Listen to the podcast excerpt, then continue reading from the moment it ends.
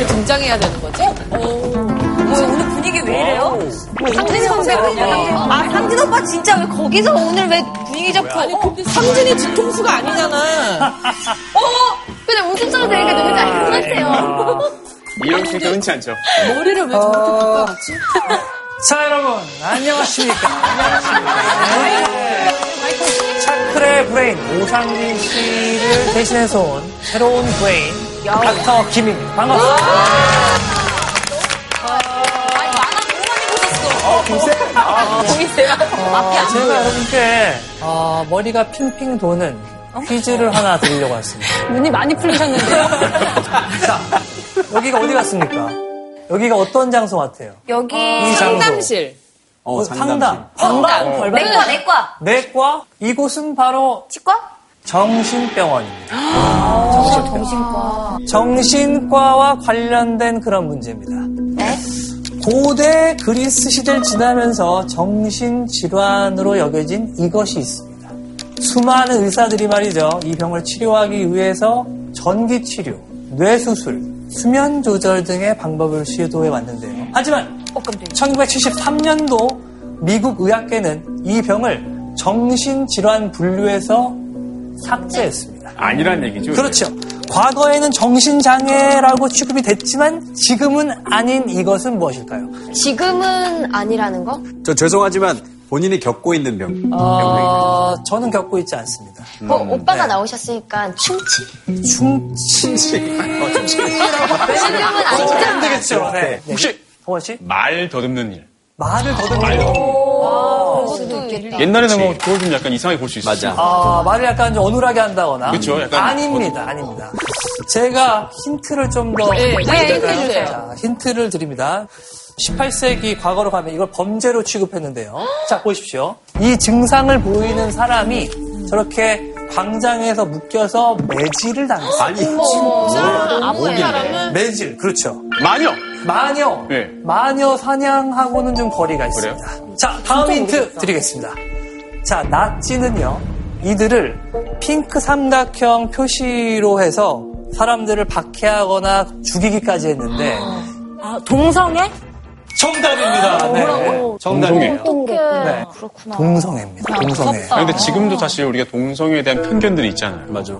근데 예전에는 그걸 넘어서서 그걸 아예 병으로 봤잖아요. 그렇죠. 네. 정신 질환으로까지 평가가 된 것이죠. 그런 얘기 들을 때마다 좀 놀라운 게 옛날엔 과연 어떤 사회였는지 그렇죠. 신기해요. 옛날에 막 정신병의 원인이 이빨에 있다 그래서 막 사람들 이빨 생 이빨 다 뽑아놓고 막 맞아요. 그랬잖아요. 그러면 더 정신병 어떤? 사회였던 거예요 옛날에? 그러니까요. 자, 오늘은 바로 인간의 복잡한 바로 이 정신 세계, 그리고 알 수 없는 사람의 마음을 과학적으로 풀어주실 분입니다. 정신과 전문의, 신경 인류학자인 박한선 선생님 모시겠습니다. 반갑습니다. 나와주십시오.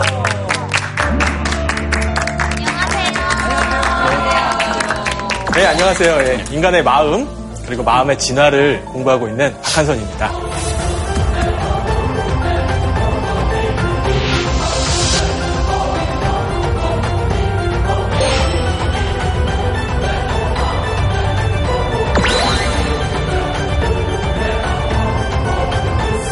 근데 어떻게 인류학을 전공하신 분이 정신과 선생님이 되셨어요? 저는 원래는 이제 저희 정신과 의사예요. 정신과 의사였는데 이제 인류학을 공부하면서 지금은 임상을 몇 년 전부터 떠나서 이제 연구만 하고 지내고 저는 있습니다. 궁금한 게 이 신경 인류학이라는 건 처음 들었거든요. 아, 네. 신경 인류학이라는 게 어떤 학문인지 궁금합니다. 네. 사실 신경 인류학뿐만이 아니라 인류학에 대해서도 잘 모르시는 분들이 많아요. 인간의 몸과 마음, 그리고 몸과 마음이 만들어 놓은 사회와 문화를 연구하는 게 이제 인류학이죠. 그 인류학에서 신경 인류학은 긴 진화사적인 관점에서 지금 우리의 마음이 어떻게 만들어졌는지, 그리고 다양한 문화와 다양한 사회에서 인간의 마음, 그리고 일부는 마음의 병들이 어떤 식으로 다르게 나타나는지를 연구하는 학문이 바로 신경인류학이라고 하겠습니다. 선생님 저희가 선생님 오시기 전에 네네. 퀴즈를 하나 풀었는데요. 네네. 예. 동성애가 정신질환으로 여겨지다가 네. 이제 아니라고 판명이 난 게 얼마 안 된 일이잖아요. 맞아요. 사실 정확하게 말하면은 그 동성애는 질병으로 분류된 지도 얼마 안 됐어요. 원래는 죄악이었습니다. 네. 그래서 유럽 사회에서는 오랫동안 동성애를 처벌했어요. 잘 아시겠지만 오스카 와일드는 유명한 극작가인데요. 동성애라는 사실이 밝혀져서 2년 동안 수감이 되는 일도 있었고요. 앨런 튜링은 이제 컴퓨터를 이제 네. 처음에 고안해낸 네. 위대한 학자였죠. 그런데 동성애라는 사실이 밝혀진 거예요. 그래서 호르몬 치료를 강제로 받게 됩니다. 그래서 그것 때문에 우울증이 걸리고 나중에 이제 죽습니다. 독일 같은 경우에는 1970년대까지 동성애는 형법으로 처벌을 했습니다. 그래서 아까 70년대까지요? 예, 예. 어, 물론 근데 실제로 최근에- 처벌은 잘 안 했어요. 사문화된 법이었으나 그래도 형법에 그런 게 있었어요. 그래서 그 제3제국 나치가 이제 독일을 지배했을 때이 동성애자들이 수용소에 끌려가고 죽고 뭐 희생을 많이 당했습니다.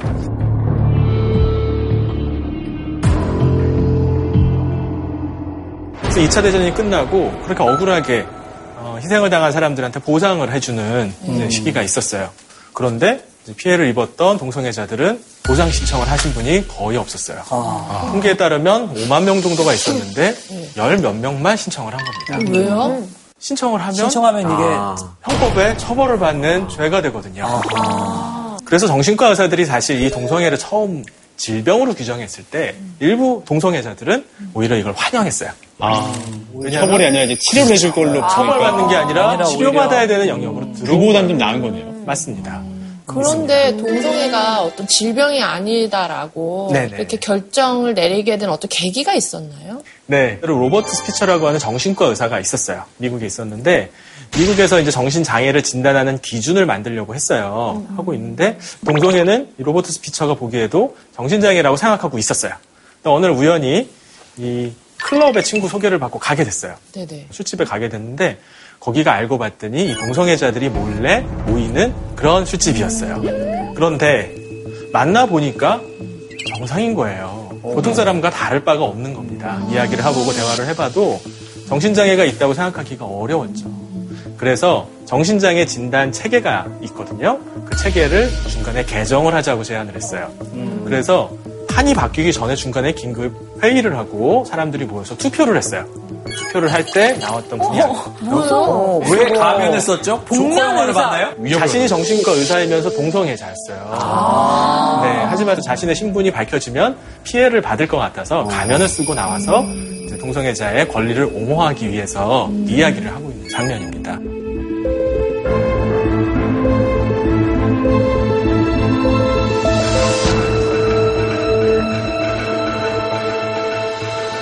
그 투표로 질병이 아니다라는 게 판, 판결이 난 거예요? 그렇죠. 네네. 그래서 여러 사람들의 노력에 힘입어서 이제 동성애는 질병도 또 범죄도 아닌 상태입니다. 정신장애도 바로 그렇다고 생각합니다. 과거에는 정신장애도 범죄로 쳤어요. 정신장애에서 보이는 나약함, 우울함, 불안 이런 것들이 다 신에 대한 죄악이라고 생각해서 처벌을 하기도 하고 혼을 내주기도 했었습니다. 지금은 이제 질병으로 우리가 취급하고 도움을 주려고 하죠. 하지만 사회적 인식은 어떻죠? 정신장애인에 대한 편견은 아직도 공고합니다. 정신장애인은 우리와 완전 다른 사람이라고 생각하고 정신장애인에 대해서 왜 네 생각을 바꾸지 못하냐, 왜 네 마음을 바꾸지 못하냐 고 나무라는 경우들도 많습니다.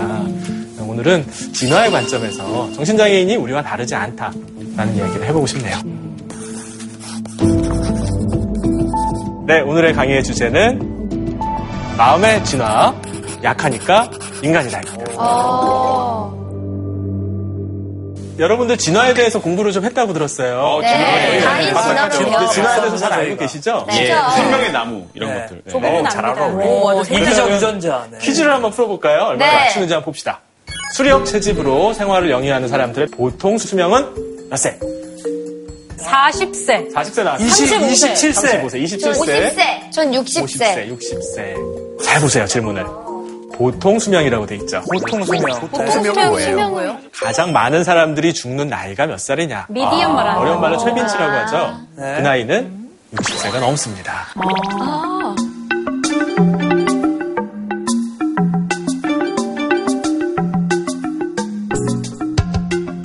소위 원시 사회에서는 인간은 빨리 죽었다 사람들이 네. 네 네. 20대 30대 때 다 죽었다더라. 네.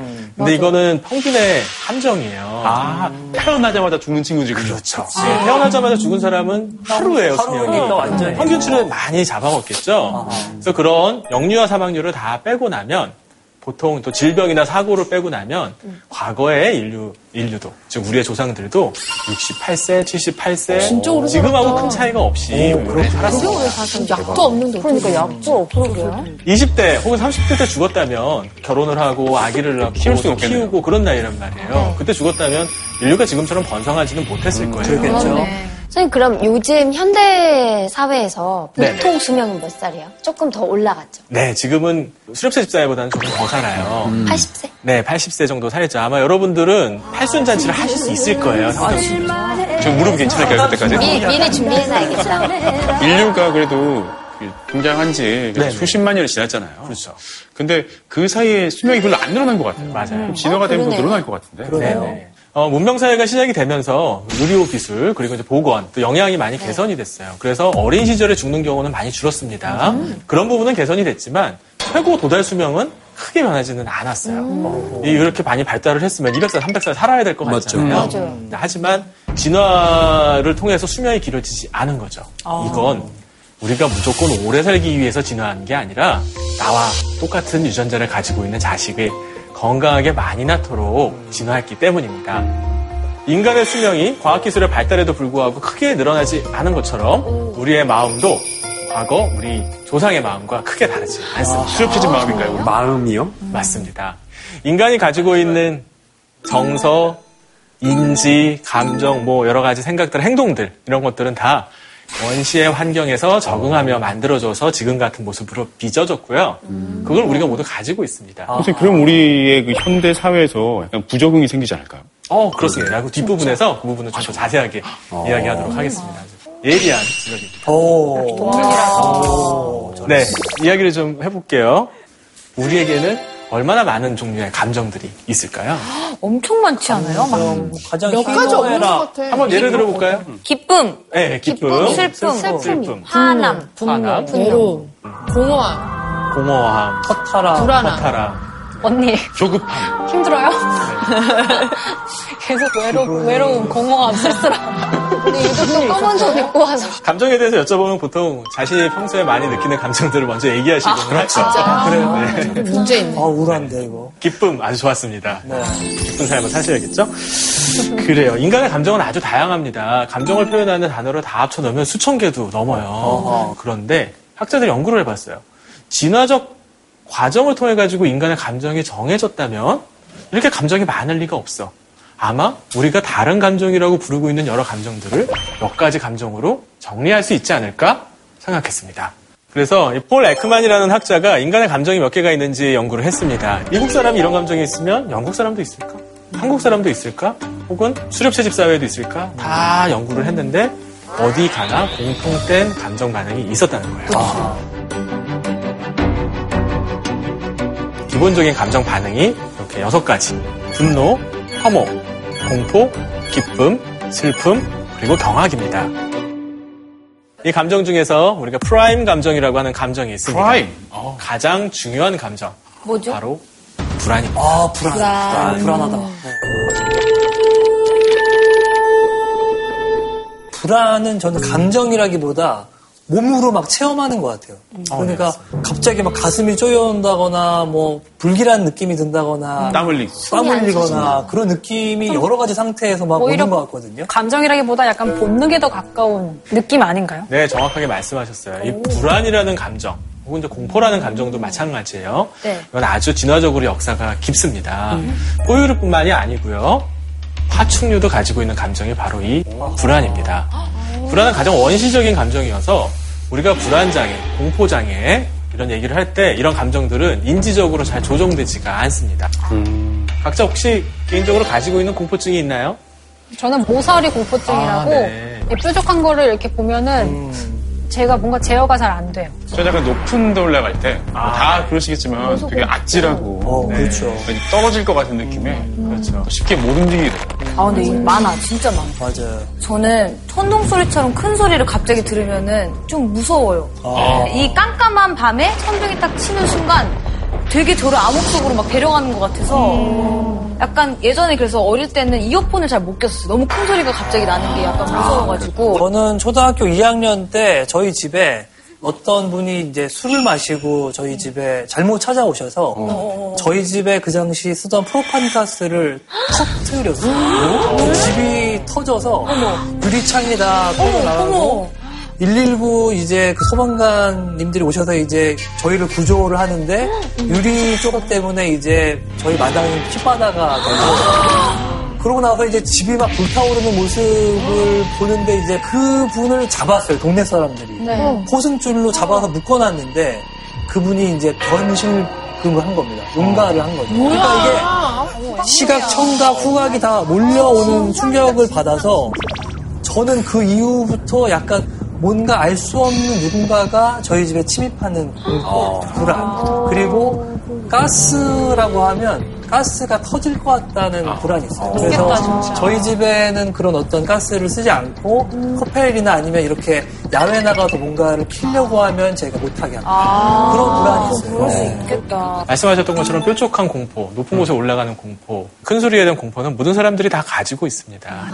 그런데 이제 예외가 있죠. 집에 이게 또 누가 침입을 해가지고 네네. 뭐 불나고 뭐 이런 공포증은 보통 사람들이 겪기 어렵죠. 공포와 불안 반응에 대해서 연구가 그 두 방향으로 이루어졌어요. 공포와 불안, 타고나는 것일까? 아니면 학습되는 것일까? 그리고 정답은 둘 다예요. 그런데 학습되는 건 쉽게 이해할 수 있어요. 사실 그 생명을 위협받을 만큼 심각한 상황이었어요. 그렇죠. 친구가 무서웠습니다. 이랬으니. 네네. 이 그런 경우를 또 겪으면 안 될 테니 그거에 대해서 학습이 되는 거는 당연한 일입니다. 그렇죠. 그래서 이제 공포나 불안이 학습된다고 생각했어요. 유년기 때 입었던 트라우마가 우리의 공포의 원인이다. 하지만 뾰족한데 찔려보신 적 있으세요? 그리고 높은 곳에서 떨어져 보신 적 있으세요? 아니요, 그게 없습니다. 네, 없는데도 불구하고 고소공포증이 있단 말이에요. 그런 것도 마찬가지입니다. 아예 자동화된 반응으로 나타나는 경우가 많습니다. 이걸 어려운 말로 밀봉화됐다 그래요. 즉 다른 정신의 영역이 침범하지 못할 만큼 자동적으로 일어난다고 합니다. 통계적으로 보면 보편적으로 가지고 있는 불안 반응들이 분명히 있어요. 그래서 그런 불안 반응들은 아마도 우리의 선조들이 살고 있던 환경에 자주 접하던 위협적 반응이 아니었을까 생각을 하고 있어요. 예를 들어 볼까요? 만약 오늘 죽는다면 무슨 이유일까요? 교통사고. 그렇죠. 교통사고. 사고로 죽습니다. 그런데도 불구하고 자동차 공포증이 있다. 자동차만 보면 와 무서워서 도망간다. 없습니다. 그런 거 본 적이 오히려 없는데. 타고 다니죠. 좋아서 그러네. 네. 미국 사회는 어떨까요? 미국 사회는 총기 사고가 참 많이 일어난다는데 어, 그렇죠. 총 공포증 같은 거 없어요. 아하. 총만 보면 두려워서 마치 높은 곳에 올라가면 막 가슴 막 떨리는 거 떨리고 막 어떻게 할지 모르고 이런 반응 보이는 사람이 게 없습니다. 네. 가장 위험한 거지만 우리가 총이나 자동차를 접한 지는 불과 1, 200년밖에 뭐 길어야 한 500년밖에 안 됐어요. 하지만 뱀 공포증은 어떻습니까? 뱀은 이 인간 조상들한테 큰 위협이었습니다. 그래서 이런 거에 대한 불안 반응을 처음부터 만들어서 이렇게 태어나요. 신기하다. 네. 선생님 그러면요 뭐 총이나 자동차에 대한 공포증이 없는 건 뭐 유전자적으로 아직까지 그런 것들에 대한 뭐 그 공포가 학습되는 역사가 아직 길지 않다는 건가요? 그렇죠. 네. 정답이에요. 선생님, 그럼 몇 세대가 좀 지나야 이제 차를 보거나 총을 봤을 때 무서워하는 자동적인 반응이 나올까요? 글쎄요. 제가 볼 때는 자동차를 무서워하는 공포 반응보다는 안전한 차가 나오는 게 더 빠를 것 같아요. 네, 그래서 좋은 현답이십니다.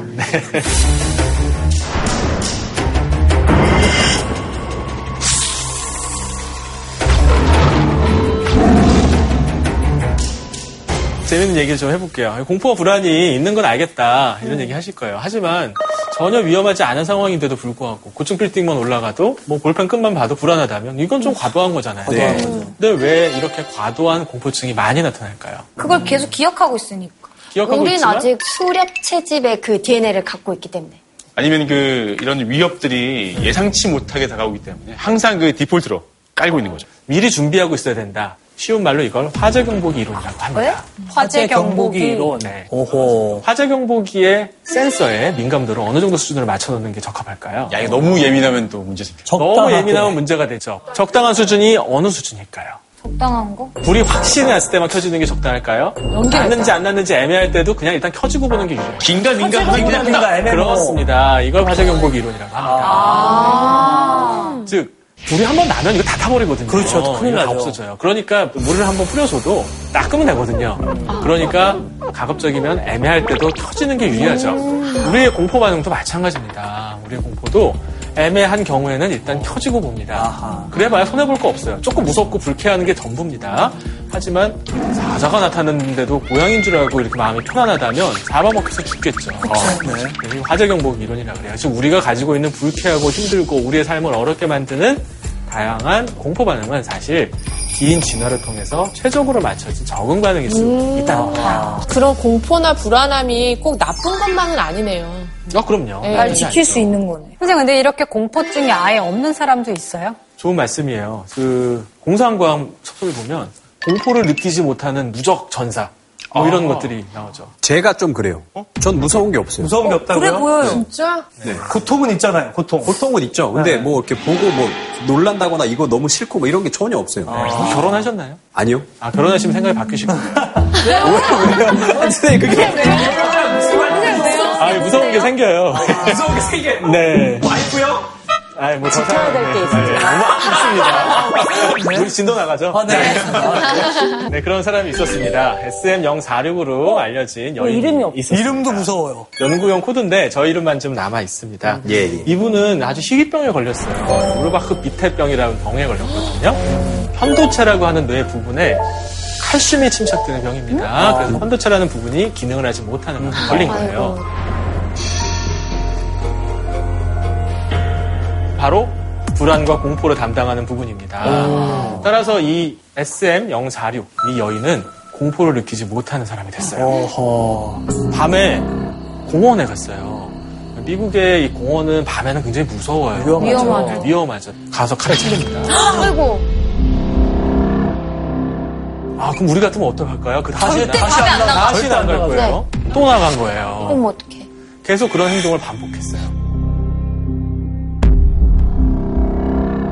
근데 공포가 없을 뿐이지 그런 경험을 했던 기억이 사라지는 건 아니잖아요. 그런데 우리의 기억은 강렬한 감정 반응과 같이 나타나는 경향이 있어요. 아까 네. 네, 어려웠던 그 과거의 트라우마를 그렇죠, 지금 생생하게 기억하고 어, 있어요. 기억하죠. 네. 마찬가지입니다. 그래서 이분은 공포를 느끼지 못하니 기억도 잘 못하는 거예요. 밋밋한 반응으로 기억하는 거죠.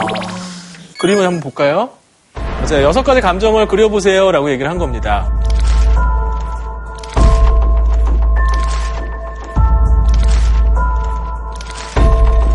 공포를 그려보세요라고 했더니 어떻게 그렸을까요? 얼굴에 눈, 코, 입이 없을 것 같아요. 정답입니다. 진짜? 정말? 그게 진짜 어. 공포인데? 공포스러운 감정이 뭔지 아예 잊어버렸기 때문에 그 감정을 가진 상태가 어떤 표정인지 그릴 수 없어서 저런 식으로 돌려서 표현할 수밖에 없었던 거죠. 공포를 반응을 느끼지 못했으니 아 나는 이제 공포 안 느끼니 행복하고 어디 가도 즐겁고 밤에 나가도 무섭지 않으니 좋았을 것 같았지만 생존에 큰 해를 미친 그런 상태가 됐던 거죠.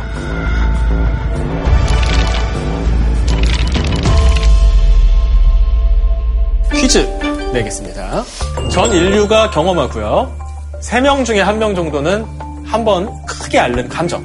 이것 때문에 목숨을 잃기도 하지만 또한 꼭 인간의 진화를 위해서 필요했던 성향은 무엇일까요? 애국심.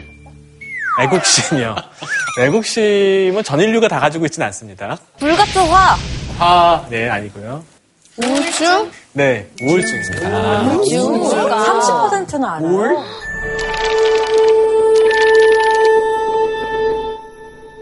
가장 흔한 정신장애는 불안장애예요. 그런데 두 번째로 흔한 장애를 바로 우울장애. 우울장애군. 네, 우울장애는 아주 흔해요.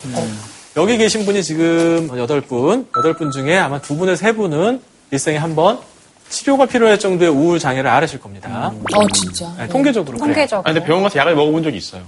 저도 네. 저도. 저도 있었어요. 먹어본 적 있어요. 예전 아. 진짜 세 명. 딱 세 분이네요. 그러네요. 네. 제가 2012년도에 건강이 좀 안 좋아지면서 약간 우울이 왔거든요. 네. 제 생에 진짜 우울증 이런 건 없을 거라고 생각했는데 그게 아니더라고요. 네. 몸의 건강을 잃으니까 마음의 건강이 완전히 무너지는 걸 느꼈어요. 저도 실제로 우울증에 걸렸을 때 죽고 싶다는 생각을 태어나서 처음 해봤어요. 정말 그 정도. 근데 제가 또 첫째고 하니까 이 슬프고 힘든 감정을 잘 아, 표현을, 표현을 못하는 못했던 것. 같아요. 그럴 수 있겠다. 전 너무 슬픈데 집에만 들어가면 문 여는 순간 웃는 거야. 안녕 이렇게. 억지로. 그러면서 저 자신을 뭔가 스스로 확대하다가 이렇게 무기력증에 빠지고 이러다간 정말 죽을 것 같아서 새벽 기도를 가서 거기서 울었거든요. 우와 막 이렇게 네, 티를. 못 내는. 그렇게 이제- 네. 3개월 울고 나니까 괜찮더라고요. 근데 가족 앞에서 괜찮은 척 하지 마. 마. 왜냐면 가족들은 진짜 괜찮은 줄 알아. 어, 맞아요. 맞아요. 맞아. 그래서 고마운 걸 모를 수가 있어. 맞아. 네, 맞는 말씀이에요. 에리 프롬이라고 하는 정신과 의사가 있어요. 아마 유명한 정신과 의사인데 이런 얘기를 했어요. 우울이란 무엇인가? 그것은 감각에 대한 무능력이며 육체가 살아있음에도 불구하고 죽어있는 느낌을 가지는 것이다. 우울한 사람은 만일 그가 슬픔을 느낄 수만 있어도 크게 구원을 받을 수 있을 것이다. 그 우울장애에 대한 사회적 편견도 심해요. 특히 동아시아 사회, 한국이나 일본이 그런 게 심한 편입니다. 우울장애가 있다고 하는 거 지금 편하게 얘기하셔서 약도 드셨다 이런 얘기 하지만 20년 전만 해도 이런 얘기 꺼내기 쉽지 않았어요. 맞아요. 왠지 취직에 불리할 것 같아서 뭐 했어요. 정신과 가는 것도 꺼려하고 맞습니다. 혈령 갔다고 해도 그걸 되게 숨기려고 하는 경우가 아직까지도. 많이 있는 것 같아요. 그래서 그 일본 정신과학회에서 코코로노 카제, 즉 마음의 감기 캠페인을 했어요. 정신장애, 특히 우울증은 아주 흔합니다. 감기처럼 가벼운 문제이고 그냥 힘들 때 병원에 가도 괜찮은 것입니다. 편견을 없애세요라는 캠페인을 한 거예요. 그래서 아 우울증은 보통 사람과 다른 아주 심각한 병이 아니구나라는 부분에 있어서는 상당히 효과를 거뒀어요. 그래서 이제 우울증 하나 우울증 약 먹은 적 있어라는 얘기를 편하게 하시게 됐어요.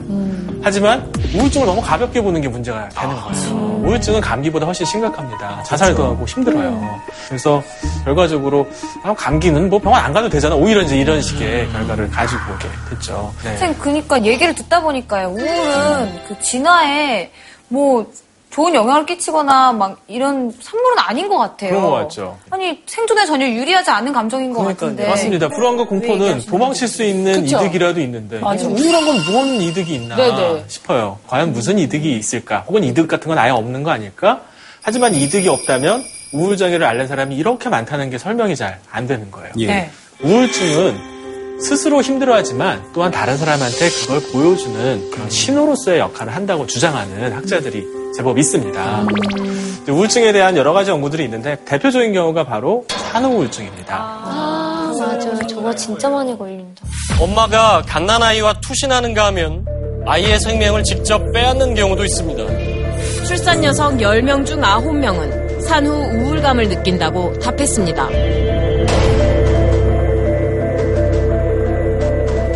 아기가 태어난다고 하는 게 얼마나 기쁜 일입니까? 하지만 실제로 수많은 산모들은 우울증을 경험합니다. 가벼운 우울감, baby blues라고 하죠. 이걸 경험하는 경우는 80%가 넘는다고 되어 있고요. 심각한 상태의 우울장애가 걸리는 경우들도 적지 않고요. 일부는 판단력을 잃고 영아 사례가 일어나는 경우들도 있습니다.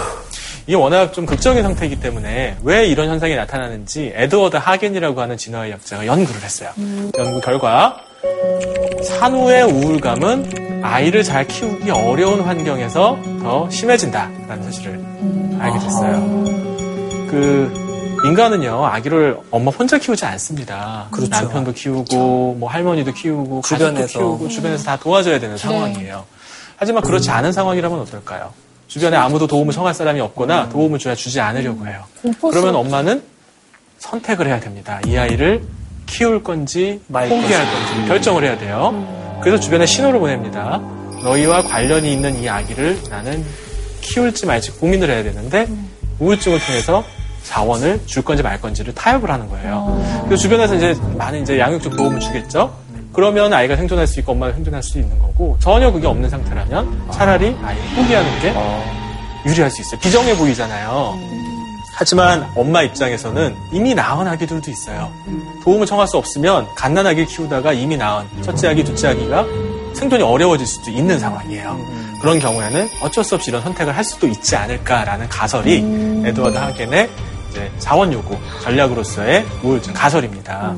근데 이제 이런 거를 그 산모가 의식적으로 네. 도움을 받아야 될 것 같으니까 좀 우울증에 걸려볼까? 이건 아니잖아요. 아, 물론이죠. 이거는 의식적으로 막 꾸며서 이렇게 해가지고 막 선물 많이 받아야지 이런 식으로 하는 것이 아니고요. 무의식적인 수준에서 일어나는 상태예요. 만약 한국 사회에서 혹은 어떤 사회든지 간에 산후우울증이 높아지고 있다면, 즉 아기를 낳은 엄마가 점점 예전보다 힘들어하고 있다면 뭔지 모르지만 아기를 키우기 어려운 상황이라는 신호를 감지하는 거예요. 그게 뭔지는 잘 모르겠어요. 분명히 과거보다는 아기를 키우기 쉬운 환경이에요. 옛날엔 의료시설도 없었고 뭐 경제적인 수준도 낮았지만 하지만 느끼기는 그렇게 다르게 느낄 수 있어요. 예전에는 그렇지만 어떤 더 큰 집단이었기 때문에 아이를 돌봐줄 수 있는 양육자들이 더 많았다면 지금은 핵가족 형태가 더 많아서 그리고 그 핵가족 내에서 또그 여성이 더 아이 양육을 전담하는 경우들이 더 많기도 하잖아요. 그게 더 어떻게 보면 고립과 과중한 부담을 안길 수도 있는 환경이 될 수도 있지 않나. 정답이에요. 공동 양육 가설이라고 하죠. 예, 아기는 엄마 혼자 키운 게 아니고요. 여러 명의 공동 양육자들이 같이 키웠어요. 할머니도 키우고, 아빠도 키우고, 뭐 이모도 키우고, 고모도 키우고 다 키웠어요. 지금은 그러기가 어려운 상황이에요. 선생님, 근데요, 사람은 말을 할 수가 있잖아요. 네네. 그러면은, 언어라는 훌륭한 도구를 두고, 왜 그렇게 우울증 같은 걸로 표현을 해야 하죠? 그냥 말을 해도 되잖아요. 네, 두 가지가 있어요. 첫째는 말보다 감정을 표현하는 신체적 반응이 훨씬 더 호소력이 더 있기도 하고요. 더 중요한 이유는 인간이 말을 지금처럼 쓰게 된 지가 그렇게 역사가 깊지가 않아요. 몇 가지 가설이 있는데 아무리 멀어도 20만 년 전이 아닐까? 혹은 4만 년 전이 아닐까? 뭐 길게 봐서 1, 200만 년 전 가설도 있지만 포유류가 등장한 지는 벌써 6천만 년, 1억만 년이 거의 넘어요. 최소 6천만 년.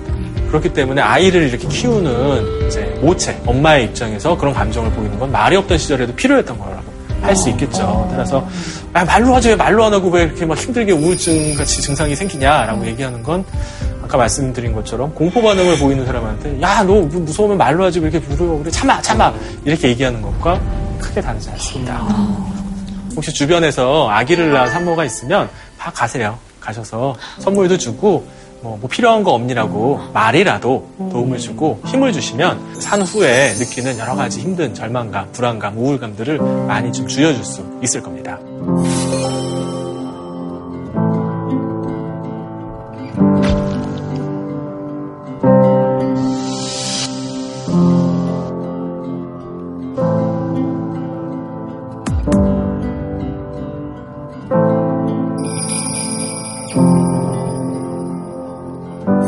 이걸로 다 설명하기가 어려운 문제들이 있어요. 이뭐 아기를 낳거나 자원이 많이 필요한 상황도 아닌데 우울할 때가 있습니다. 맞죠. 군대 처음에 군대 입대했을 때 네.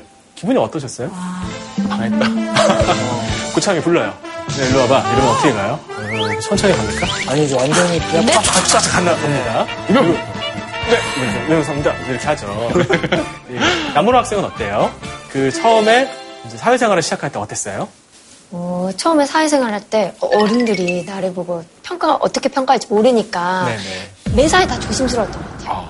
이러면 혼나지 않을까? 약간 이렇게. 어디서나 신입생 혹은 이제 신입사원들은 비슷한 경험을 다 합니다. 뭔가 자세도 이렇게 편하지가 않고요. 어깨가 약간 중추로 들어 맞아요. 이렇게 쭈그리게 눈도 왠지. 고개를 죽이고 이렇게, 이렇게 쳐다보는 것 같은 그런 태도를 취하죠. 말투도 마찬가지예요. 큰 소리를 막 얘기하지 못합니다. 조심스럽게 얘기하고요. 두 번 확인하고 아, 그래도 될까요? 이래도 될까요? 화장실 가도 될까요? 이걸 물어보게 됩니다. 이런 행동을 보이는 게 유쾌하진 않아요. 누구든지 다 이런 반응 싫어합니다. 어디 가서 자기가 다 주도적으로 하고 싶지. 말을 주눅 들어 살고 싶어 하지 않죠. 하지만 나와 가깝지 않은 사람들 혹은 새로운 환경에 접했을 때는 이런 식의 전략을 취하는 게 유리할 수도 있을 거예요. 이걸 비자발적인 패배 전략이라고 합니다. 비자발적 패배. 네네. 패배 전략. 자발적 패배 전략. 새로운 환경에 들어갔을 때 젊고 또 주변 상황을 잘 모르는 개체라면 우울한 반응을 통해서 자신의 손해를 최소화하고 상황을 탐색하는 기, 기간을 가질 필요가 있을 겁니다. 신입생들, 신입사원들, 그리고 군대에 처음 들어간 신병들이 이런 비슷한 반응을 보입니다. 이러한 이제 비자발적 패배 전략으로서의 우울장애는 분명 진화의 산물이지만 그렇다고 해서 그 자체가 옳다는 것은 아닙니다. 그래서 여러분처럼 사회에서 이미 어느 정도 자리를 잡으신 분들이 그렇게 힘들어하는 분들한테 따뜻한 말 한마디를 건네주면 크게 힘이 날 수도 있을 거예요. 아마 군대 가셔서 경험하셨을 거예요. 네. 말 한마디 따뜻하게 건네주고 커피 한 잔 이렇게 마실래? 딱 이렇게 이제 여기는 지옥이야. 너무 큰일 났어. 먹으면 혼나는 거야, 이거. 네.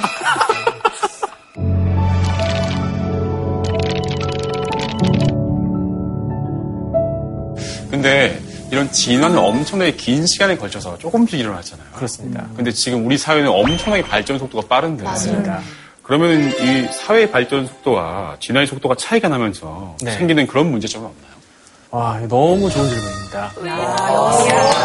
역시 그 질문이 굉장히 입체적이었어. 그 농경을 시작한 지가 길어야 만 년이고요. 대부분의 사회에서는 그보다도 훨씬 짧았습니다. 하지만 인간이 침팬지와 갈라진 이유, 즉 침팬지와 인간의 공동 조상이 침팬지는 침팬지의 길로, 인간은 인간의 길로 가게 된 지가 벌써 500에서 600만 년이 됐습니다. 그 긴 세월 동안 인간이 살아왔던 환경과 지금 우리가 살고 있는 환경은 너무너무 달라요. 즉, 인간의 유전자는 금방 바뀌지 못하는데 환경은 빨리 바뀌기 때문에 생기는 파열들이 인간의 여러 가지 고통, 어려움들을 만드는 요인이다. 이걸 불일치 가설이라고 해요. 네네. 다른 말로는 게놈 지연 가설이라고도 하는데, 어, 김영구 학생은 사랑니를 뽑는 경우가 있겠죠? 어, 있습니다. 네, 네네. 진료실에서. 근데 이제 없는 사람도 많아지고 맞아요. 있어요. 네. 하지만 그래도 많이 있어요, 아직. 그렇죠. 사랑니는 별로 기능을 하지 않아요. 맞아요. 맞습니다. 씹는데 도움도 안 되고, 그래서 잘 썩고, 그래서 좀 많이 뽑죠. 치질도 그래요. 탈장도 마찬가지입니다. 치질 탈장이요? 네. 수질 왜요? 그게 어떻게 사랑니랑 관계가 있어요? 아, 사랑이랑은 관계가 없는데요. 네. 인간이 두 발로 걷기 시작하면서 생긴 병들이에요. 허리 아프신 분들 있으세요? 아, 오래 서 있거나 어. 그렇죠. 아니면 맞아. 뭐 무거운 물건을 잘못 들었을 때나 그렇죠. 그럴 때도 있지만 좀 나이가 들면 가만히 있어도 허리가 아파요. 불편합니다. 다 직립보행해서 디스크. 네. 그럼 집안에서는 좀네 발로 걸어 다니는 아, 네. 근데 그래서 내 발로 걸어 다니시는 거는 좀 좋은 생각은 아닌 것 같고요. 아, 그럴 거라고 생각을 해봤어. 머리가 아파서. 진짜 빵 도움이 되나? 평발도 마찬가지고요. 근시도 그렇고요. 충치도 마찬가지고요. 다양한 질병들이 인간의 진화의 산물입니다. 그리고 이러한 진화의 과정 동안 일어난 몸의 변화가 환경 변화에 따라가지 못하기 때문에 여러 가지 문제가 생깁니다. 대표적인 경우가 VDT 증후군이죠. VDT? 네, 우리 컴퓨터를 많이 쓰면 거북목이 거북목 귀도 아프고 두통도 그렇죠. 오고 목이 힘들어요. 컴퓨터가 없던 시절에 없던 병이에요. 아마 요즘 스마트폰 많이 쓰니까 또 그것 때문에 병이 생길지도 엄지 증후군이 터널 증후군이라고. 손목 터널 증후군이라든가. 모르겠습니다. 손목 터널 증후군.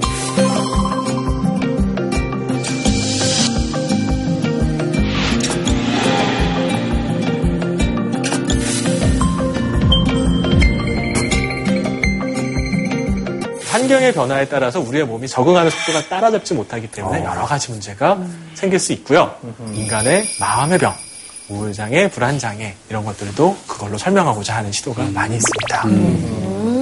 여러분 ADHD라는 병을 혹시 들어본 적 있는지 모르겠어요. 애를 키울 때 정말 네. 다들 한번. 의심하고 네. 그런 게 있죠. 네. 저는 이해가 안 돼요. 이게 ADHD가 어느 순간부터 이게 병으로 이제 분류가 된 건지는 모르겠는데 뭐 사실은 막 이렇게 여기 가서 하고 뭐 저희 가서 하고 막 부산스러운 거잖아요. 네, 네.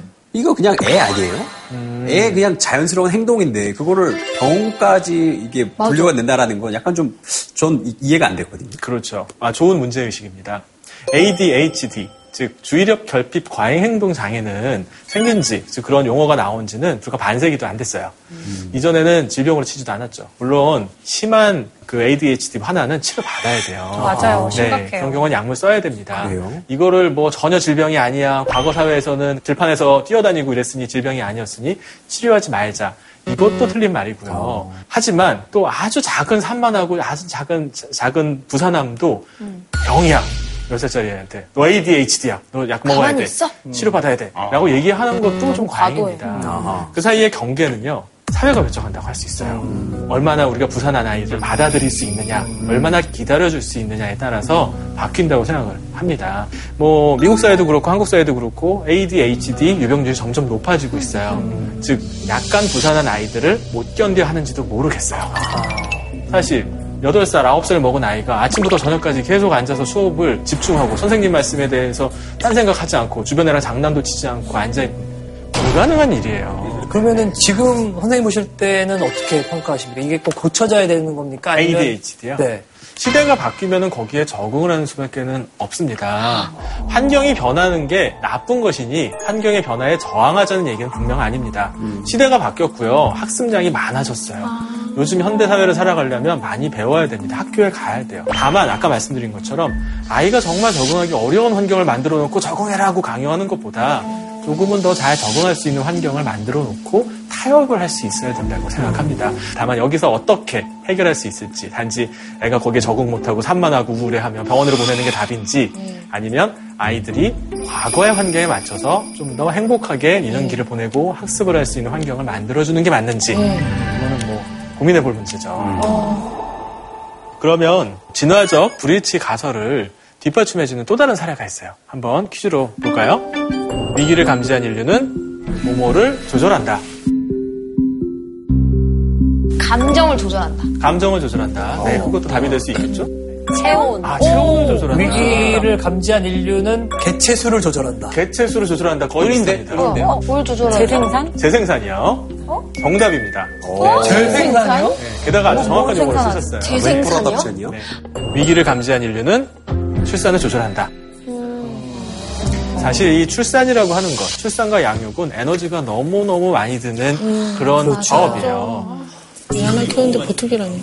시간과 노력을 많이 들여야 되는 과업이기 때문에 열 달. 위기, 어려운 상황에서는 우리는 출산의 시기, 그리고 몇 명의 아이를 낳을 것인지, 어떻게 키울 것인지를 유연하게 조절할 수 있는 진화적 기전을 만들어놨어요. 적어놨어요. 그래서 위기를 감지할 때, 즉, 우리가 삶의 환경, 생태적 환경이 어려워지면 우리는 아기를 일찍 낳는 전략으로 바뀌는데요. 흥미롭게도 네. 소경이 점점 당겨지는 거예요. 초경이 빨라진다. 네네.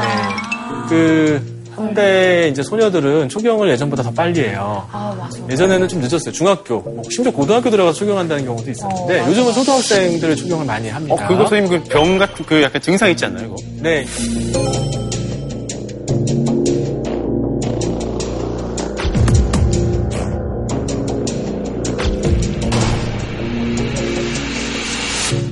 이거를 병으로 치는 경우들도 있는데요. 너무 보편적으로 일어나요. 전 세계적으로 쭉 지난 한 2, 300년간 계속 일어나는 현상이에요. 저 근데 그 환경 호르몬 때문에 그런 거 아니에요? 어, 아니에요. 환경 호르몬 영향이 있을 수는 있겠지만 그것만은 아닙니다. 초경이 일찍 일어나면은 결국 최종적으로 도달하는 신장도 작아지고요. 최종 도달할 수 있는 인지적 능력이 조금 떨어지게 된다는 결과 연구들이 있어요. 그러니까 초경이 조금 빨라지면 빨라질수록 썩 소녀에게는 좋지 않은 결과를 가져오는 경우가 있습니다.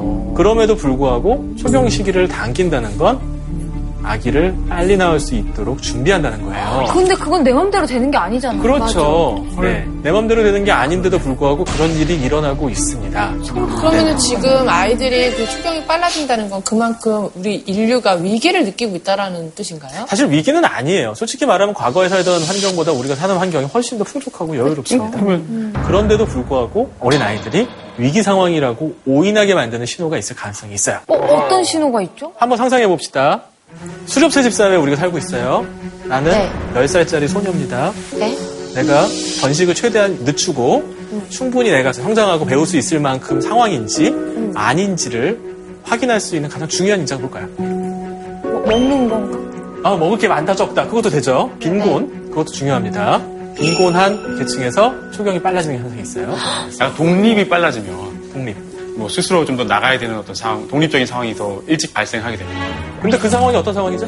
연애를 빨리 든든한 아니, 아니, 아니. 든든한 배우자. 배우자?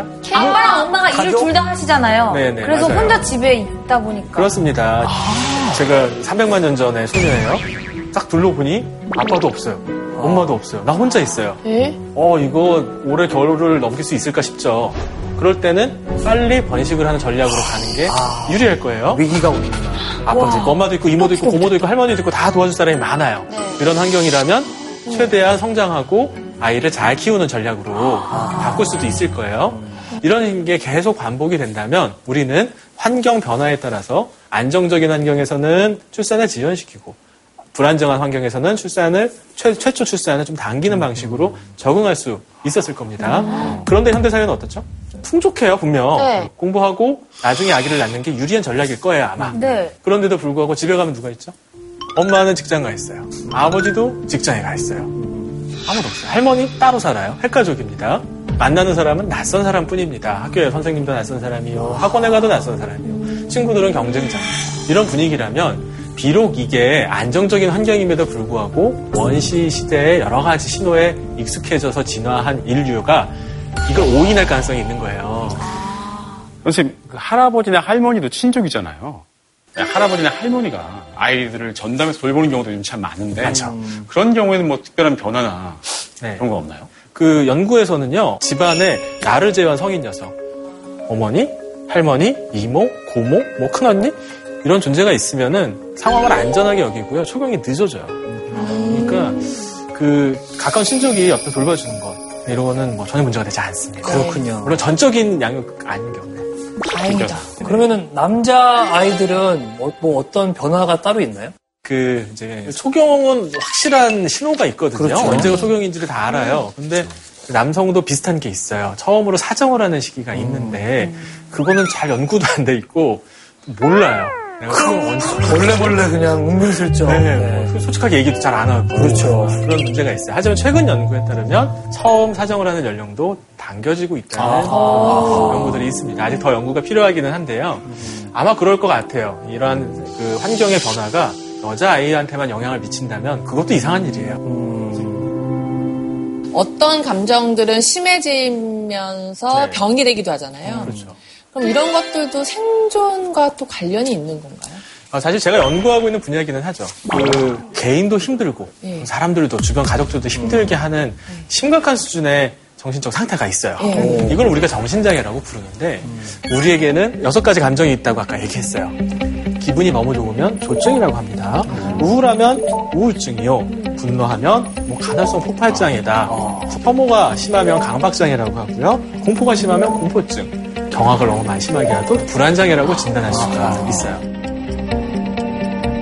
즉 정상적으로 인간이 진화시켜온 여러 가지 감정들이 너무 심하거나 너무 오래 가거나 혹은 개인의 삶에 너무 큰 영향을 미치면 우리가 정신장애라고 진단을 하는 겁니다. 선생님, 그럼 어떨 때 그러면 적정선이란 게 있나? 이럴 때는 좀 병이다, 장애다라고 하는 그 기준이 있을까요? 기준이 있죠. 예, 예를 들어서 기분이 너무 막 좋은 건 4일에서 7일, 우울장애는 14일 이상 지속되면 우리가 아, 임상적으로 관심을 좀 가져야 된다고 생각합니다. 불안장애. 불안장애는 경우마다 좀 다시 다 달라요. 아, 종류가 많거든요. 그렇군요. 따라서 이렇게 아주 심각하고 아주 심한 증상이 오래 갈 때 우리가 정신장애라고 하니 내가 조금만 우울하고 불안해도 아, 정신장애가 아닐까? 이렇게 생각하는 거는 조금 섣부른 걱정일 수도 있고요. 편견이 부른 문제라고 할 수 있습니다. 그러면 정신장애에 대해서 몇 가지 잘못된 편견들을 한번 알아볼게요. 첫째, 정신장애의 대표 증상은 환청이다. 하기는 어려울 것 같아요. 대표 증상은 이건 아닌 것 같아요. X다. 네. 어, 환청이 들리면 우리는 아, 이 정도라면 진짜 심각한 정신장애다라고 생각을 하곤 합니다. 네. 약간 중증으로 가는 거죠. 맞아.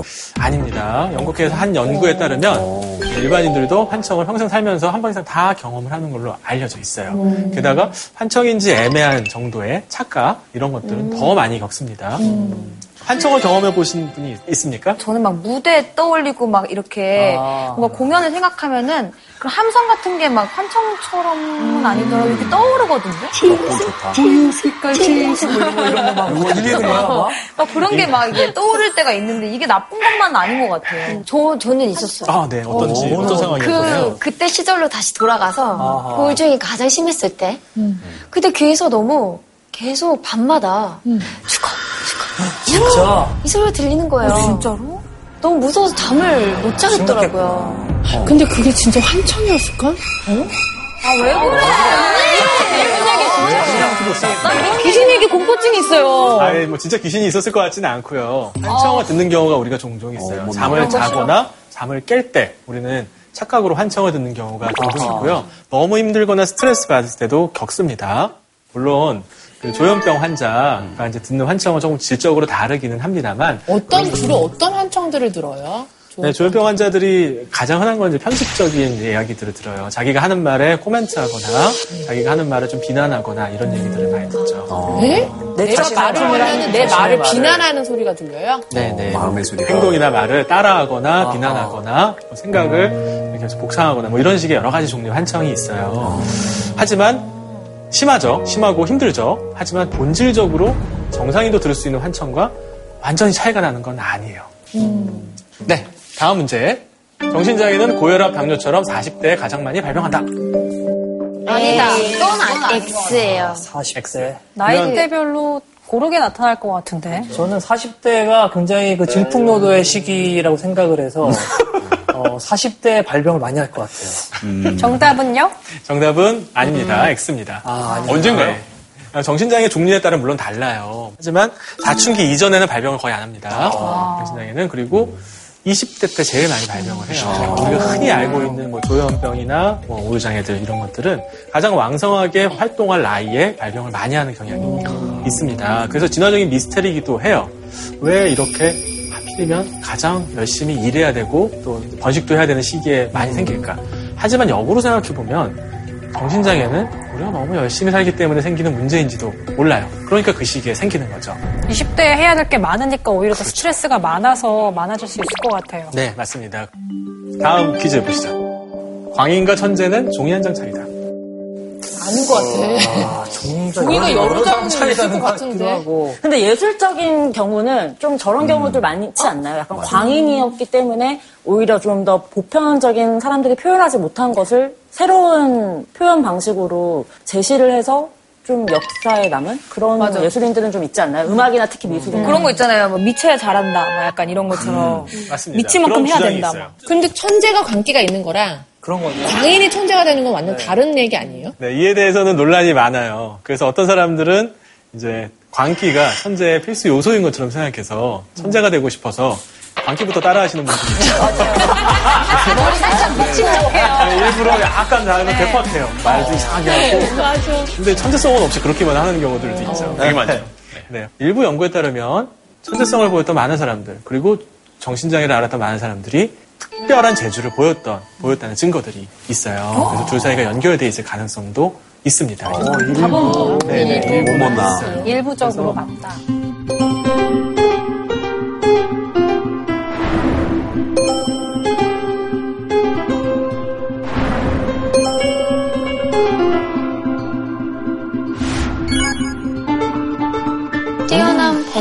배우의 17%는 조증. 조증이 있었고요. 작곡가 10%는 조현병. 시인의 77%가 우울장애. 음, 맞아. 천재과학자 9%, 시인 20%, 자살은 와 분명히 정신장애가 광기의 다른 표현은 아니에요. 정신장애인들이 앓고 있는 그 심각한 광기와 우울과 몽상 이런 증상들은 사실 인간이 인간이기 위해서 치러야 되던 어쩔 수 없는 대가인지도 몰라요. 조현병이라는 병이 있어요. 요즘 많이 유명해. 그렇죠. 뉴스에. 많이 나왔죠. 좀 무서워요. 네. 조현병과 관련된 사건 사고들이 너무 무서워요. 맞아요. 그러니까 그 병을 알지도 못하지만 그냥 그 병명 자체가 되게 무섭게 느껴져요. 맞아요. 네. 조현병은 예전엔 잘 몰랐던 병입니다. 이 100년 전만 해도 조현병이라는 이름도 없었어요. 네, 조발성 치매라는 것을 처음 이제 밝혀낸 이후에 정신분열병이라고 불렀어요. 들어보신 적 있죠? 네, 정신분열. 이제 이름이 바뀌었어요. 이 이름을 이제 정신분열병으로 옮기고 나니 편견이 너무 심한 거예요. 막 정신이 분열되나요? 이중인격장애인가요? 막 이런 식의 편견이 너무 많아서 편을 잘 고르지 못해서 생긴다라는 조그만 어려운 이름으로 바꾼 거예요. 어떤 병인지 좀 설명을 좀 해주세요. 네, 조현병은 환청, 망상, 무기력, 부적절한 행동 뭐 이런 증상들을 어, 주 증상으로 보이는 주요 정신장애 중에 하나입니다. 그래서 뭐 편집적인 망상들 혹은 과대망상이나 색정망상 또 그것과 관련된 환청이 들리기도 합니다.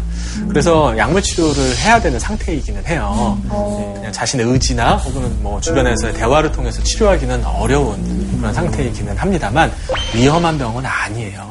물론 여러분들이 증상이 지금 심한 환자들을 만나서 이야기하면 조금 힘들 수도 있어요. 어색하고 대화도 잘 안 통하고 뭔가 보통 사람과 다르다는 느낌을 받을 수 있어요. 다르지만 조현병 환자가 과연 우리 주변에 있는 정상적인 사람보다 나의 삶에 더 악영향을 미치는 사람들일까요? 그렇지는 않습니다. 조현병 환자가 전 인구의 평생 유병률이 1%예요. 여러분 아파트가 몇 층인지 모르겠지만 25층 아파트에 산다고 합시다. 그럼 여러분 라인에 25가구가 있죠. 그리고 4인 가족이라면 100명이 삽니다. 한 명은 조현병 환자예요. 네. 100명당 한 명 꼴이에요? 1%. 네, 1%니까. 조현병 환자는 우리 주변에 늘 있어요. 누구나 걸릴 수 있고요. 원인도 잘 몰라요. 그렇기 때문에 사실 나도 걸릴 수 있어요. 그러니까 이게 살다가 갑자기 걸릴 수도 있는 병인 거예요? 아직은 원인을 정확히 몰라요. 그래서 왜 걸리는지, 어떤 사람이 잘 걸리는지 몰라요. 유전성도 조금 있는 것 같지만 환경의 영향도 없는 것 같지는 않고요. 여러 가지 원인들이 복합적으로 작용하는 것으로 보입니다. 하지만 중요한 건 치료가 가능한 병이라는 거예요. 어느 정도 치료가 가능한가요? 음, 거의 대부분의 환자들은 상당 수준으로 좋아져서 일부 환자는 전혀 증상이 없는 것처럼 좋아지는 경우도 있고 대부분은 일상생활을 하는데 크게 무리가 없이 잘 지낼 수 있습니다. 근데 1950년대에 우연히 약물이 개발이 됩니다. 그리고 약물을 쓰면서 상당수 환자가 극적으로 좋아졌어요. 사실 어떻게 보면 우연히 발견한 약이에요. 처음에 그걸 조현병을 치료하기 위해서 개발한 약도 아니었는데 그런 효과가 있었던 거죠. 하지만 사람들이 약을 잘 먹지 않았어요. 왜요? 약의 부작용이 너무 심했어요. 어? 부작용이 부작용이 좀 뭐 침도 흘리고 예전에 몸도 뻣뻣해지고 이런 부작용이 있었기 때문에 이제 의사들이 연구를 많이 했어요. 그래서 부작용이 없는 약을 만들었어요. 지금 쓰는 약들은 부작용이 별로 없어요. 네. 그런데도 불구하고 사람들이 약을 잘 먹지 않는 거예요. 매일 약을 먹어야 되는 게 너무 고통스럽고 힘들기 때문에 약을 잘 안 먹었어요. 그래서 한 번 먹으면 오래가는 약을 만들었어요. 그런데도 약을 잘 안 먹는 사람들이 많아요. 왜 그럴까요? 편견 때문에. 그렇죠. 사회적 편견이 크게 영향을 미칩니다. 내가 이 약을 먹고 있다는 사실은 약을 먹을 때마다 내가 조현병 환자다. 사람들이 다 싫어하고 미워하고 잠재적 범죄자로 보는 사람이다라는 걸 자인하고 자각하게 만듭니다. 선생님, 그런데 이렇게 그 사회적 편견 때문에 치료를 거부하다가 보니까 이 증상이 점점점 심해져서 결국에는 막 그 뉴스에 나오는 것처럼 이렇게 흉악 범죄를 저지르고 점점 어, 돌이킬 수 없는 길로 가는 거 아닙니까? 그렇습니다. 그게 참 안타까운 악순환이에요. 약은 안 먹고 약을 안 먹으니 가끔 그렇게 큰 범죄가 일어나면 뉴스에 대서특필됩니다. 그렇죠. 그러면 모든 환자들이 다이 잠재적인 범죄자인 것처럼 사람들이 생각해요. 그러면은 잘 지내고 있던 조현병 환자들도 위축이 됩니다. 그리고 사람들 앞에 얘기도 못하고 약도 먹다가 속상해집니다. 안 먹게 돼요. 안 먹으면 병도 나빠지고 악순환이에요. 그럼 이걸 어디서 끊어야 될까요? 강제로 약을 주면 될까요?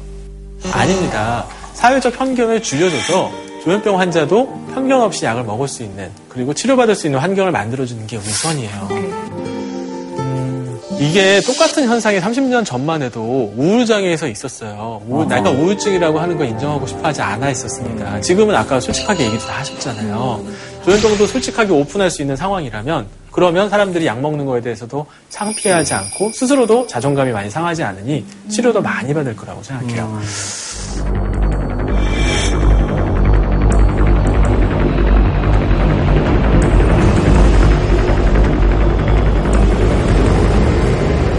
자살은 진화 신경인류학이자 진화정신의학의 미스터리입니다. 왜 인간이 자살을 할까? 자살을 하는 동물이 많지가 않아요. 동물도 자살을 한다는 몇 가지 보고가 있지만 인간의 자살과는 완전히 질적으로 좀 달라요.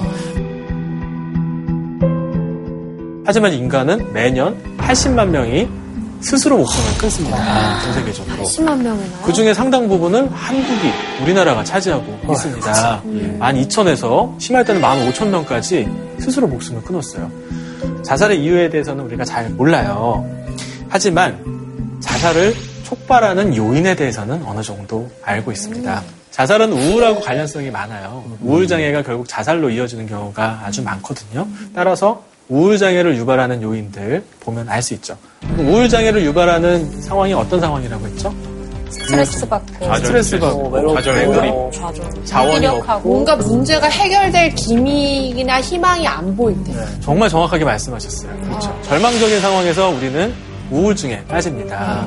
지금 상황에서 벗어나고 싶고 좀 더 나아지거나 다른 곳으로 가고 싶은데 그게 다 차단되면 우리는 우울해집니다. 자살은 그 극단적인 반응인지도 몰라요. 공유지의 비극이라는 그 개념이 있어요. 혹시 알고 계신가요? 네. 공유지의 공유- 공유지의? 비극이라는 개념이 있어요. 옛날 영국에서는요, 사람들이 모두 공유하고 있는 목초지가 있었다고 해요. 예. 그래서 자기 땅이 아니지만 마을 사람들이 다 공유하고 있는 땅이니까 거기다 양을 풀어놓고 자유롭게 풀을 먹일 수 있게 한 거예요. 그러면 어떻게 할까요, 사람들이? 각자 다 자기 양을 많이 풀어놓으려고 하겠죠. 공유지 는 공짜거든요. 그러니까 누구든지 거기에 있는 공유지를 다 씁니다. 다 쓰면 결국 어떻게 되죠? 풀이 다 없어집니다. 풀이 다 없어지겠죠. 그러면 양들이 전부 죽습니다. 아, 네. 그렇죠. 너무 많은 자원을 썼기 때문에 더 이상 먹을 것이 없으니 가장 취약한 양부터 죽기 시작하겠죠. 우리들이 쓰고 있는 공유지, 서로에 대한 배려, 음, 우리가 오랫동안 지켜왔던 공동체 의식이라든지 전통, 서로에 대한 믿음, 이런 것들은 공짜예요. 우리가 돈 주고 사지 않아요. 어, 홍진경 씨, 저랑 좀 공동체 의식을 가지게 제가 2천 드릴게요. 이러면서 나누지 않습니다. 그냥 우리가 나누는 거예요. 좋아하는데? 네. 성경에서 느껴졌어, 좋아하는 게. 사회에 대한 책임감, 상호 이해, 자선과 부족 다 통틀어서 말하면 결국 사랑이죠. 이런 공유의 자원들을 우리가 다 써버렸는지도 모르겠어요. 서로 쓰겠다는 사람만 있지 주겠다는 사람이 없는 상황인지도 모르겠습니다. 뭐 이거는 과학적인 설명은 분명히 아니에요. 하지만 제 생각에는 현대사회에서 날로 높아지기만 있는 이 자살이라고 하는 상황은 아마 이러한 원, 것에 원인이 있지 않을까 이렇게 조심스럽게 생각해 봅니다. 어, 그리스 신화에 프로크루스테스의 침대라는 게 있어요. 자기 집으로 찾아온 사람들을 침대에 눕혀요. 네. 그리고 다리가 침대를 밖으로 뛰어나오면 다리를 자르고 다리가 침대보다 짧으면 몸을 늘려서 죽이는 그런 이야기예요. 이래. 우리도 이 프로크루스테스의 네, 프로크루스테스의 침대를 사용해서 사람들을 재단하고 있는지도 몰라요. 우리가 생각하고 있는 상상 속 침대를 만들어 놓고 내가 만나는 사람마다 그 침대에 맞지 않으면 늘리거나 줄이려고 하고 그 사람을 있는 그대로 보지 않는 경우가 많습니다. 자기 말고 다른 사람들은 다 이상하다는 거예요. 과연 정상이 뭘까요? 정상의 기준이란 뭘까? 정상은 상상의 개념이에요. 정상적인 인간은 어디에도 없어요. 우리가 생각하는 완벽하게 정상적인 사람이 70억 인구 중에 과연 누구일까요? 없겠죠. 우리는 모두 다릅니다. 그럼 모두 다른 상태 자체가 사실 정상입니다. 네, 정신장애인들에서 적나라하게 나타나는 여러 가지 증상들은 사실 우리 모두가 가지고 있는 인간성의 본질이고 그들은 그런 모습을 우리한테 보여주는 거울과 같은 존재인지도 모릅니다. 나의 부족한 부분들이 분명히 있을 거예요. 보여주고 싶지 않은 부분도 있죠. 네. 숨겨놓은 어두운 나의 감정들이 있어요. 욕망들이 있어요. 네, 그런 부분을 그냥 있는 그대로 보세요. 여러분들의 안에 있는 부적절하고 부족한 부분을 받아들이면 아마 정신장애인들이 보이고 있는 어렵고 부족한 부분들에 대해서도 관대하게 볼 수 있을 겁니다. 정말 오늘 이 강연을 통해서 이 처음에는 그런 생각을 안 했는데 점점 들으면 들을수록 나 자신을 돌아보게 되는 그런 시간이었던 것 같아요. 맞아요. 문제는 나한테 있었구나. 내 시선에, 내 생각에. 그러면서 어, 자기 스스로를 좀 돌아보는 그런 시간이 될 수 있어서 더 좀 의미 있었던 것 같아요. 네. 어, 네. 그 부족한 강의를 듣고 그렇게 짧은 시간에 좋은 생각 해주신 거 너무 감사드려요. 저야말로 기쁩니다. 네. 한 가지 부탁하고 싶습니다. 예, 정신장애인들을 위한 편견, 예, 여러분처럼 유명하신 분들께서 먼저 없애는데 앞장서 주시면 참 좋겠습니다. 개인적인 소망입니다. 네. 경청해주셔서 감사합니다. 이상 마치겠습니다.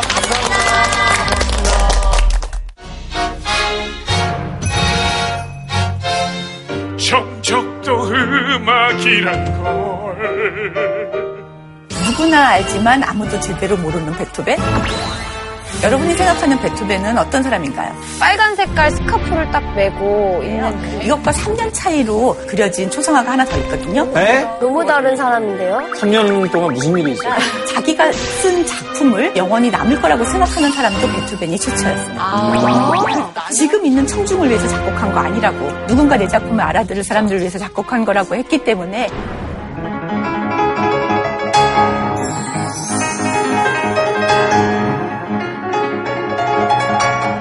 완전히 상실한 상태였거든요. 그럼에도 불구하고 지휘하는 척을 한 거죠. 들리질 않으니까 그 모습을 보고서야 자기 작품이 성공했다는 걸 알았죠. 베토벤의 위대함은 어떤 것인지, 베토벤이 왜 위대한지 살펴보도록 하겠습니다.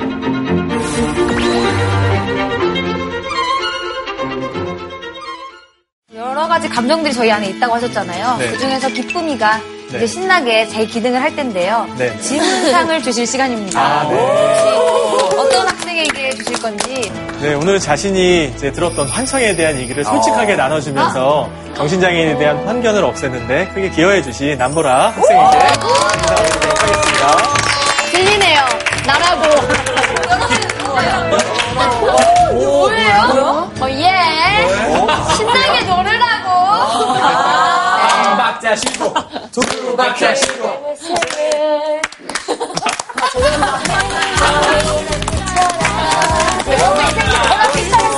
아, JTBC